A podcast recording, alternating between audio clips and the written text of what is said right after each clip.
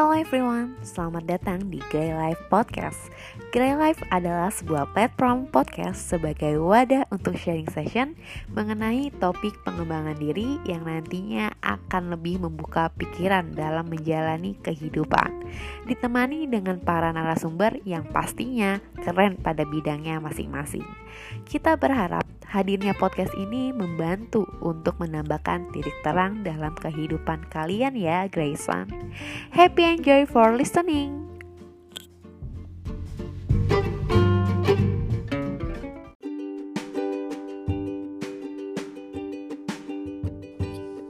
Halo semua, selamat datang di Grey Life Podcast. Sebelumnya kenalin dulu, gue Cindy Holisa atau biasa dipanggil Cikos. Jadi untuk episode pertama dari Grey Life ini uh, kita bakal ngebahas terkait studi di Rusia. Nah, sekarang gue udah uh, ada narasumbernya. Yang pertama itu ada Kak Alvareza dan juga ada Adinda Intan. Boleh dikenalan dulu? Maka nama saya Alvareza Azur, uh, biasa dipanggil Reza. Oh gitu, gue manggil Alfa. Saya tahun terakhir kuliah di sini di Moskow di RUDN Universitas uh -huh. Persahabatan Rakyat Rusia. Hmm, um, okay. Jurusan Global Security and Development Cooperation. Hmm, itu berarti apa? S1 atau S2 sih, Kak?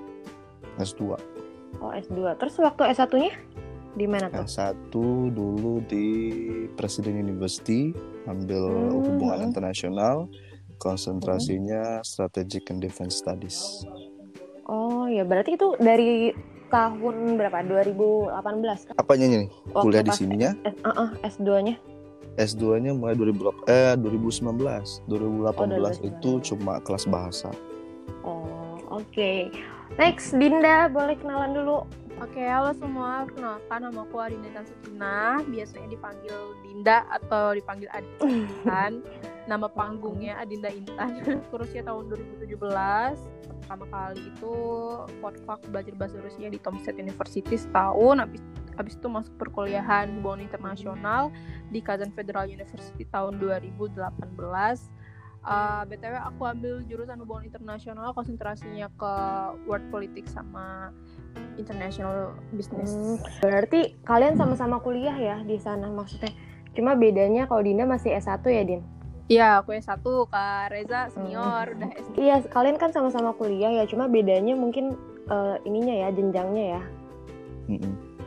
Tapi berarti ya. kalau misalnya di sana tuh uh, kalau yang S1 sama 4 tahun juga atau gimana? S2 di sini semua 2 tahun. Hmm. Um, di tahun terakhir nanti uh, khusus untuk praktik ya mungkin kalau di kita biasa dengar internship um, setelah itu tidak ada kelas lagi sambil sampai sampai ujian sampai sidang Oh berarti tapi totalnya dua tahun ya sampai lulus gitu? Ini tuh harusnya dua tahun sampai lulus ya? Dua tahun sampai lulus. Gimana kalau S1 di sana berapa tahun? Kalau ya? S1 total lima tahun kak, soalnya satu tahun itu. Oh lima tahun? Siapan bahasa, makanya lama banget. Oh. Iya. Berarti itu pas sebelumnya ya, sebelum masuk kuliahnya ya? ya. sayang bahasanya sebelum itu. masuk kuliah jadi aku lulus SMA persiapan bahasa dulu hmm. baru masuk ke kelas perkuliahannya itu yang mikir lama hmm. berarti sekarang udah masuk tahun ke tiga ya ketiga di Rusia tahun kedua oh ketiga. Iya kan sudah lama banget sih itu ya. Iya makanya uh, tapi kalian tuh sebelumnya pernah kepikiran gak sih tinggal di luar negeri atau bahkan di Rusia gitu?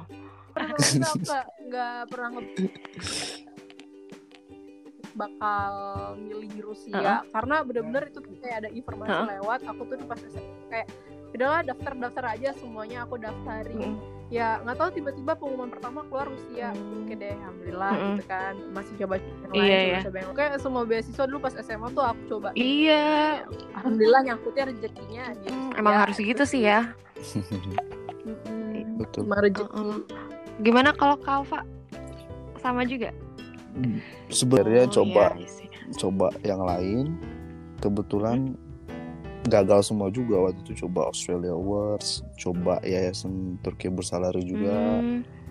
terus akhirnya ada Rusia coba juga Rusia. Ternyata yang nemploknya ke sini ternyata. Ya oke lah gitu. Toh juga dulu 2014 pernah ke sini juga kan ke Rostov. Oh iya. jadi iya Isaac dulu pernah ke Rostov juga jadi ya udah nggak udah familiar sih kalau sama Rusia jadi Tapi memang berarti dari awal lo memang pengen studi di luar gitu ya? iya karena kalau untuk studi di Indonesia nggak bisa nulis bahasa Indonesia aku.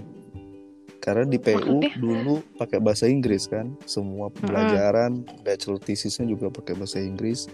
Jadi untuk nulis bahasa Indonesia sih jujur ya sama lah kayak masuk Permira juga saya bisa bantu cuma bahasa Indonesia nggak bisa terlalu Maksudnya gimana tuh? Kan sebelumnya kan lo juga kuliah, maksudnya eh, sekolahnya sebelumnya kan di Indo juga gitu. cuma kan eh, cum- untuk untuk iya betul untuk nulis paper paper kajian gitu kali ya. thesis Oh, itu Yang memang ilmiah-ilmiah gitu ya? ya memang bahasa Indonesia aku kurang justru Oh pengen- gitu. Wah kebalikan ya dari orang-orang Indo. iya justru pengen kerja di Indonesia tuh biar Biar balik bisa bisa ngerti gitu. Kadang misalnya kayak di tempat kadang nulisnya nggak pakai spasi padahal harusnya pakai spasi. Ya masih kayak gitulah. Grammatical error di situ masih Oh iya, berarti heeh. formatnya masih belum formatnya dapat masih. Iya betul. format. Oh, gitu. Berarti memang ini ya, maksudnya nggak emang rezekinya kali ya di sana. iya bukan pure mau Tapi- S2 gitu. Iya, bukan yang memang biasanya kan ada tuh orang yang emang ambis banget gitu. Dia mau ngejar di sana usaha segala macam gitu. Tapi kalau untuk cita-citanya gimana? Itu sesuai nggak sih sama cita-cita kalian?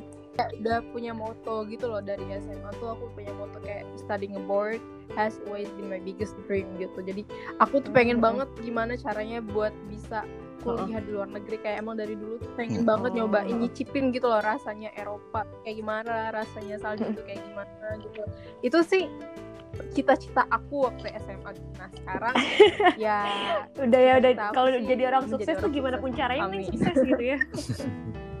pokoknya sukses yang penting sukses Iya, Kareza gimana tuh? kalau kamu Ah, cita-cita ya cita-cita dulu sebenarnya pilot jadi Jauh sekali ya kalau sama sekarang. jadi emang dulu ngambilnya pilot udah keterima juga dulu di Curug cuma kalau HI Mm. peluang untuk poliglotnya lebih besar jadi poliglot lebih Hmm, besar oke. Um, cuma untuk jadi diplomat sih belum termasuk ke ambisi tapi bukan cita-cita karena takutnya nggak dapat karena aku dulu pernah dap- Hmm. mengelamar juga kan CPNS tuh 2017 waktu Dinda berangkat berarti kan Heeh. Em, emang gagal di SKB jadi memang harus siap kalau misalnya nggak bisa di bekerja di tempat yang proporsionalnya HI Oh, iya. ya harus siap saingan sama di luar HI misalnya sama manajemen dan lain-lain. Jadi resikonya sebenarnya Iya. untuk jadi anak HI beratnya kita harus ambil skill lain di luar Hmm. mata kuliah gitu. Misalnya kayak Iya aku sih, memang. ambil data analisis gitu, ambil ambil BD. Iya. Jadi kalau mau kerja di perusahaan swasta nggak masalah. Gitu. Itu doang sih. Iya sih. Paling ini sih ya maksudnya biasanya kan kalau anak-anak HI tuh kalau awal-awal dia pengennya jadi diplomat gitu ya. Kalau nggak jadi dubes, kerja di kedubes gitu Masih pengen, kan. Asli ya. masih pengen. Iya sih, cuma kebanyakan pengen dari pengen aku tuh ya. ya waktu di Undip, mereka anak HI, terus sekarang tuh realitanya kayak mereka ada yang kerja. Ya kebanyakan sih kerjanya di perusahaan swasta gitu lah. Kayak mereka tuh udah melupakan cita-citanya mereka sejak mereka tuh masuk ke HI gitu. Karena me- memang susah juga sih ya Mm-mm. kalau untuk benar-benar sesuai gitu. Kayak kalian udah punya pengalaman yang banyak juga ternyata banyak orang juga gitu kan yang punya pengalaman yang hebat-hebat juga Nah, gitu. Ini ini insight aja ya. Untuk masuk CPNS nggak perlu pengalaman banyak. Nggak. Yang penting apa tuh? Yang penting memang kita mengetahui. Kita belajar banyak baca Hmm, iya, iya. itu sama belajar aritmatik aja. Soalnya Hmm. masuk PNS itu nggak kayak masuk perusahaan swasta. perusahaan swasta ya iya Hmm. sih kalau perusahaan swasta kan dia lebih dilihat experience-nya Hmm. gitu kan berarti kalau untuk programnya itu dia maksudnya ada ini nggak sih kayak misalnya eh, ada program apa gitu yang kalian tuh biasanya kalau eh, maksudnya mahasiswa-mahasiswa yang di Rusia biasanya ikutnya tuh program itu gitu. PKR ya kak ya Russian Government Scholarship Oh, jadi kedutaan besar Rusia tuh kedutaan uh, besar ini ya, maksudnya dia eh, punya ini sendiri, punya apa sih namanya? Iya. Kayak punya kuota sendiri buat Hmm, uh, anak Indonesia yang mau mau kuliah di Rusia gitu dan cukup banyak sih Oh, angkatan aku tuh iya. ada sekitar 161 orang jadi lumayan yang daftar ribuan sih tapi emang ya kuotanya Itu rata-rata kebanyakan anak Isaac ya? beasiswa lain Atau Enggak mungkin dari sih. Isaac-nya di Mungkin ya Dinda ikut ISEC enggak selama di Rusia ya Dinda ya. Aku juga ikut Hmm. ISEC cuma di PU Ya, aja, official ikut expansion kan dia. Bukan LC, bukan local committee. Hmm, ya kirain aku tuh kayak eh, karena kalian sebelumnya udah tergabung di Isaac gitu, jadi eh, apa info-info itu tuh jadi mempermudah kalian gitu. Enggak. Karena kan biasanya kan anak-anak Isaac kan pada aktif-aktif tuh yang kayak gitu-gitu. Mungkin ya aktifnya iya jadinya. Kita lebih sering nyari jadinya. Kalau kalau untuk culture di sana kalian udah pada paham belum atau masih kayak ya belum tahu juga gitu? Kayak orang, orang Sumatera gitu ya? gede banget suaranya volume gede banget jadi kayak kayak bentak gitu. iya tapi ini lebih lebih lagi mereka mungkin ngiranya mereka ngomong biasa iya. aja tapi mereka Kaget gitu. ya? ngebentak gitu jadi kita sebagai orang Asia jadi kayak iya kenapa sih kok ngebentak-bentak gitu iya kaget suaranya gede-gede kan Heeh. terus apalagi kalau misalkan kayak culture mereka yang sering minum alkohol Hmm. gitu kan dan alkohol diperjualbeli bebas jadi kalau kita pulang malam-malam ngeliat orang mabok itu kayak udah hal biasa aja ya oh kayak ada yang sempoyongan di jalan kayak oke fun terus kayak culture culture Mm-mm. yang kayak kita harus kalau kita mau Hmm. bertamu nih sama orang kan kita harus kayak bawa makanan buat ngehargain orang gitu atau misalkan kayak culture kita ngasih bunga Iya, ganjil. itu harus Oh gitu. Kenapa tuh? ganjil ganjil ya kak ya kalau nggak salah ya Oh gitu. Iya, ganjil. Kalau gitu jumlah jumlah bunganya gitu. tangkanya tuh Jumlah bunganya.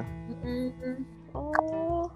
jumlah Oh, tapi kalau misalnya untuk bunga. yang mabuk itu apakah mereka akan ngeganggu gitu misalnya kamu jalan nih malam-malam sendiri banyak yang ngeganggu kamu nggak sih atau ya udah dia hidup dengan maksudnya urusan dia sendiri kamu juga jalan-jalan aja gitu Sebenarnya orang Rusia tuh nggak pernah ganggu. Yang pernah ganggu orang selatannya.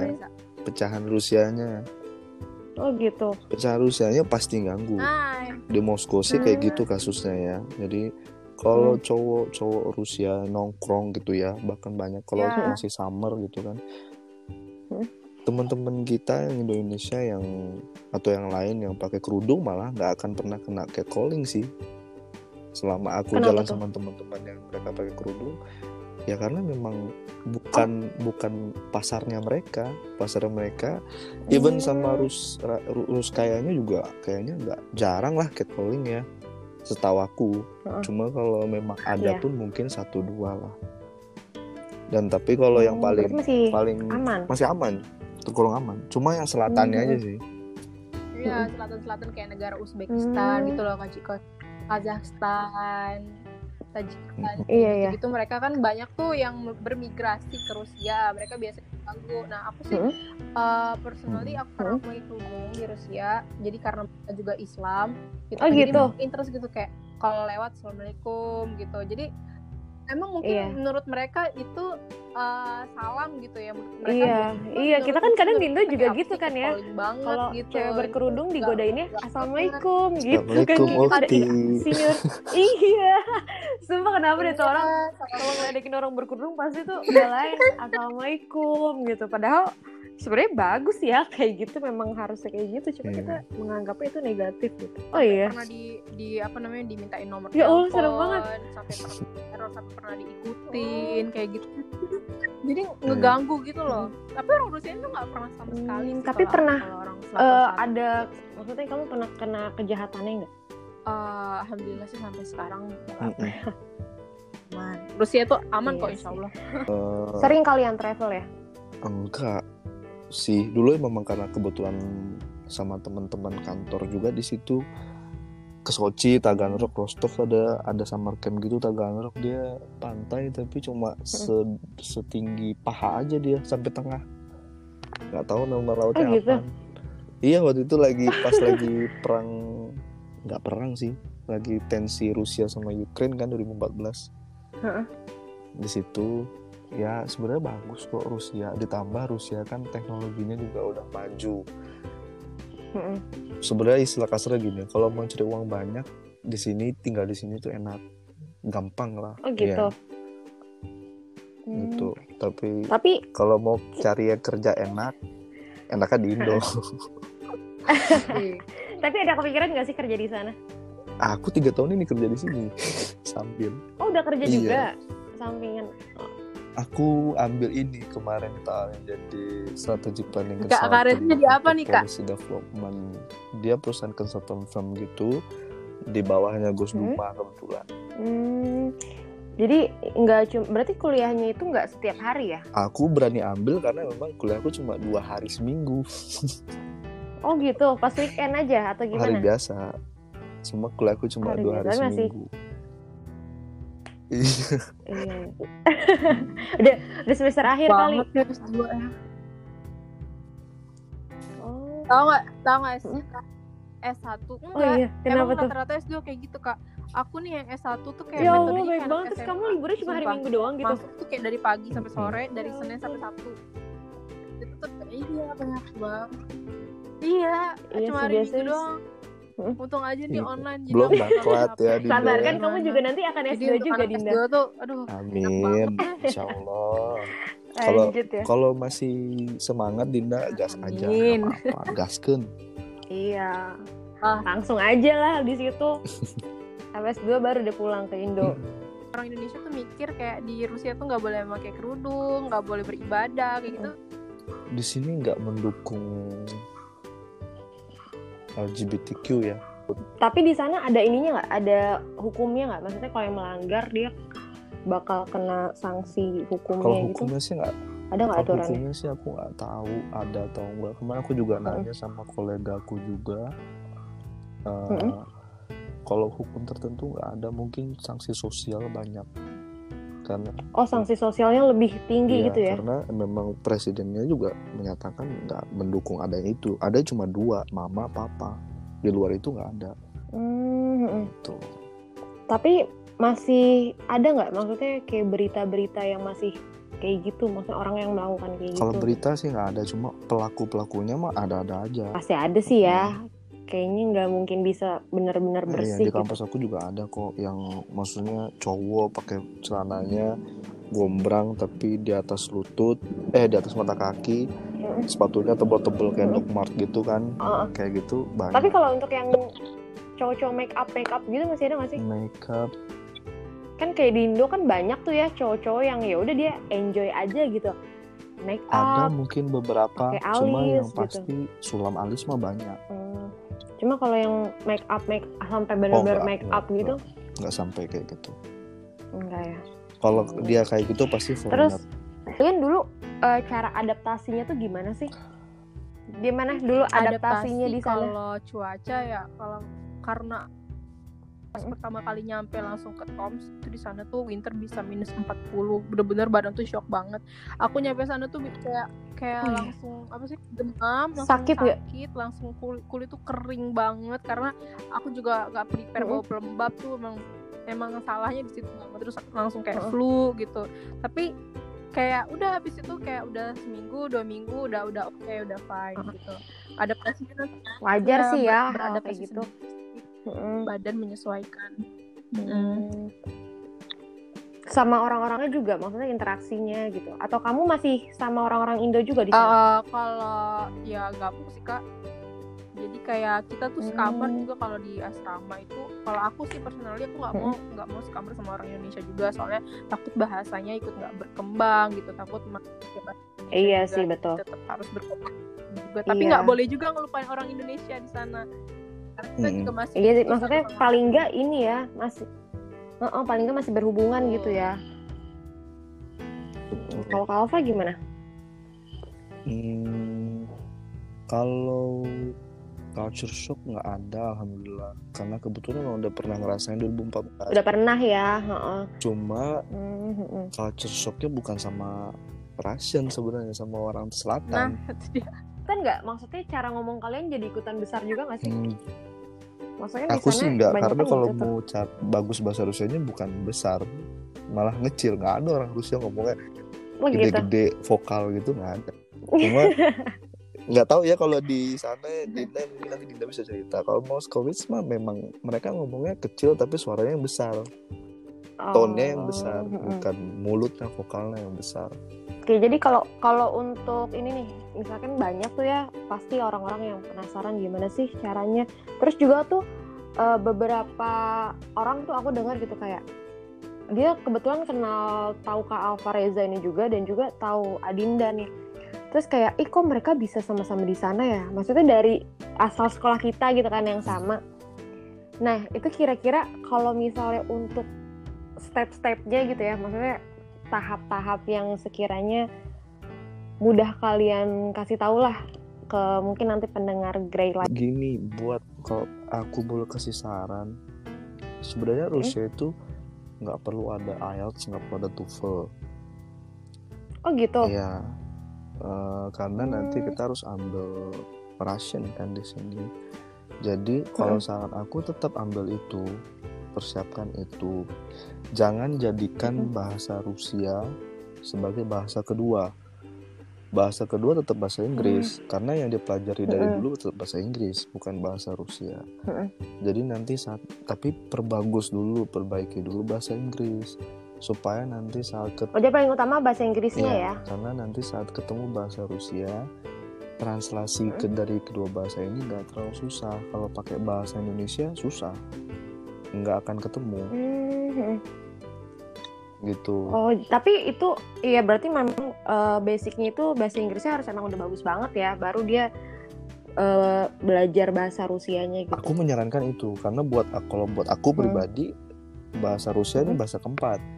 Karena bahasa ketiga aku bahasa Hmm. Mandarin Oh, bisa juga bahasa Mandarin. bisa, cuma ya udah lama nggak dipakai aja gitu. Dulu sih masih Hmm. kuliah Oh, dipakai Hmm. karena kan temen-temennya banyak Chinese juga Iya kan. sih. Bahasa Inggris yang sudah bagus nggak apa-apa mau keluar negeri Mm-mm. ke mana pun Tak- yang iya penting sih, memang itu basic banget ya. yang Sekarang pun penting- kerja juga di Indo bahasa Inggris penting banget sih.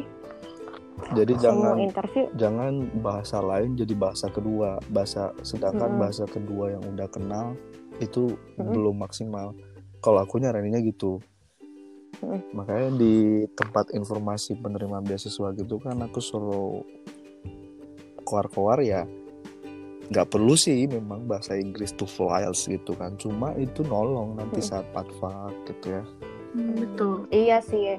Berarti ini ya eh, maksudnya bahasa negara yang dituju itu juga sebelumnya harus dipelajarin juga gitu ya sebelum apply atau sesudah apply baru Aku enggak. belajarnya? aku belajarnya bener-bener pas patfak Oh. karena aku udah megang bahasa Inggris jadi ya untuk translate itu nggak akan susah jadi aku nggak pernah pakai. SPOK-nya bahasa Indonesia aku lebih suka gantinya Bahasa dari Inggris. tensesnya bahasa Inggris lebih mudah Kalau Dinda gimana Din? Kalau aku sama sih sama Kak Reza, aku setuju banget. Soalnya aku pas daftar daftar beasiswa Rusia tuh emang udah pegang TOEFL. Banyak orang yang bilang udahlah nggak perlu juga bahasa Inggris gitu buat Mm. daftar ke Rusia. Padahal di Rusia juga masih kepake juga, apalagi kan anak HI kan pasti kepake Iya, bahasa betul. Inggris nggak mungkin nggak kepake Tapi di sana teman-temannya juga macem-macem ya dari asal negaranya. macam-macam ada dia aku macam-macam dari Latin, Kolombia, Mm. dari Italia, Perancis. Itu komunikasinya pakai bahasa Rusia Bahasa atau pakai bahasa Inggris? Dong. Oh pakai bahasa Rusia. Tapi ada ada beberapa pakai bahasa Inggris karena mungkin mereka nggak ngerti bahasa Rusia kan. Hmm. Tapi berarti belajarnya full bahasa Rusia ya? Full kalau Iya. full. Kalau tadi step by stepnya gimana Din? Kalau dari SMA untuk lanjut ke S1?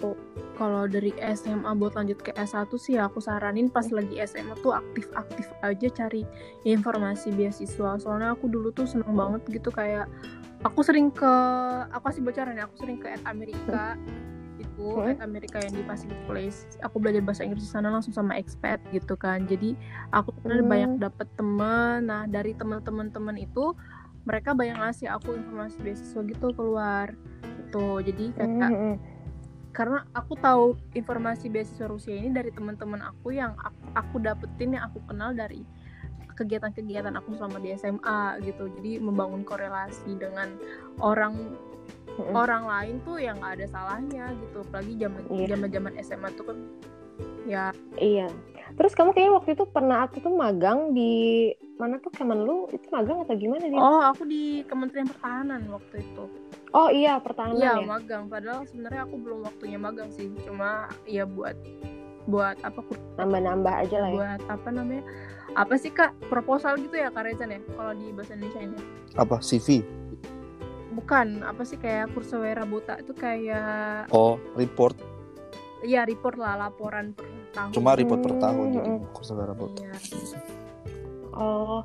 Terus ya waktu itu sempat ke Undip ya, ke mana Iya. sih universitas itu? Tuh ngapain tuh? aku ke Undip tuh kemarin mempromosikan beasiswa Rusia Waktu Hmm, itu. beasiswa yang kamu dapetin ini. Ah, kemarin aku ke Fakultas Hukum Mm-mm. Mm. Itu dari dari sananya atau kamu? Eh, aku kebetulan kemarin tuh jadi apa namanya masuk ke Kominfo Permira PP Mm-mm. Rusia jadi ya diamanahin buat pergi ke Oh, ya buat promosi gitu Iya. ya. Berarti intinya lebih ke aktif cari informasi aja sih ya Iya, sebenarnya. betul. informasi tuh banyak Iya. banget Eh, kalian punya satu pesan gak sih yang kira-kira tuh eh, pendengar Grey Life ini tuh harus inget gitu sama pesan kalian? Oh ada. don't sweat Boleh, the apa grades tuh? itu aja Nggak gitu. usah. Kenapa tuh? ya buat aku sih itu ya karena bo ambis boleh. Cuma kalau misalnya kita sampai hilang akal ya karena karena ambisnya nanti saat jatuh saat nggak dapet itu terpuruknya tuh bukan main. Jadi Iya. lebih susah penting harus move on realistis juga ya maksudnya. jadi ya misalnya aku juga sama kalau dulu juga karena aku juga mungkin kayak sama kayak Dinda sekarang ya dulu juga tuh di PU Heeh. juga aktif aktifnya pengennya kerja bukan organisasi aku bukan anak organisasi aslinya Hmm. jadi dulu emang lompat-lompat tuh dari prudensial ke Kemlu ke travel ke habis itu terakhir di Mas ini Eh, itu semua memang niatnya buat cari peluang di luar HI tapi kalau ternyata Hmm, rezekinya di HI HI juga ya udah gitu iya. Mm-mm. jadi jangan memang ini juga apa agak miris juga. Ih IELTS gue 8 tapi gue nggak bisa masuk kayak Oxford nggak bisa masuk kayak Cambridge Heeh, Harvard dan lain-lain gitu kan. Tapi Iya. ya mau begini memang rezekinya gitu. IPK-nya nggak nyampe di situ. Otomatis cari tempat lain. Iya. kayak gitu. Jadi nggak usah mikirin Mm-mm. masalah grade.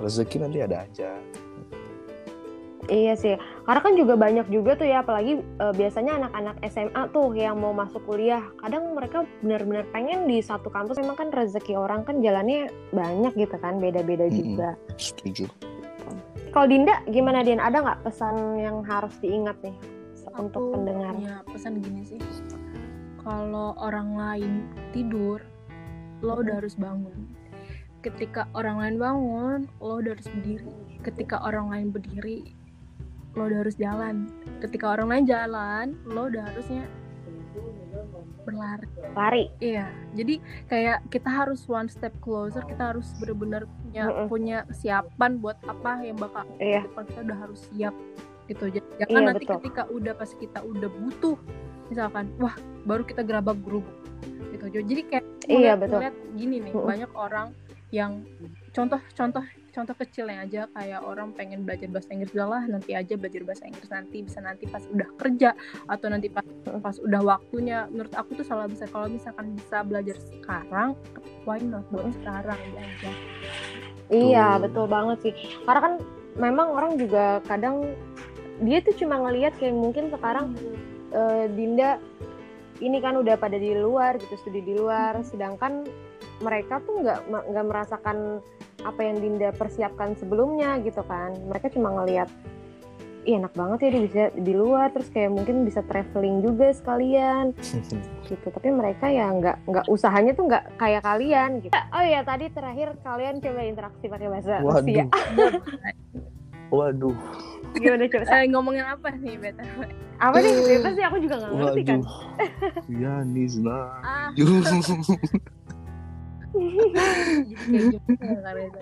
ayo kak ngomong kak Eh, coba apa Привет nanya Здравствуй Adalah. dong. Э, У меня все хорошо, как у тебя? Все хорошо, спасибо. Как там, в Индонезии? А как в России, как погода? Что? Как погода там? Сейчас неплохо. Только сколько минус, минус 5 градусов сейчас. Минус 5 в Москве. Да. А я слышала то, что в Москве, в Омске уже минус 40.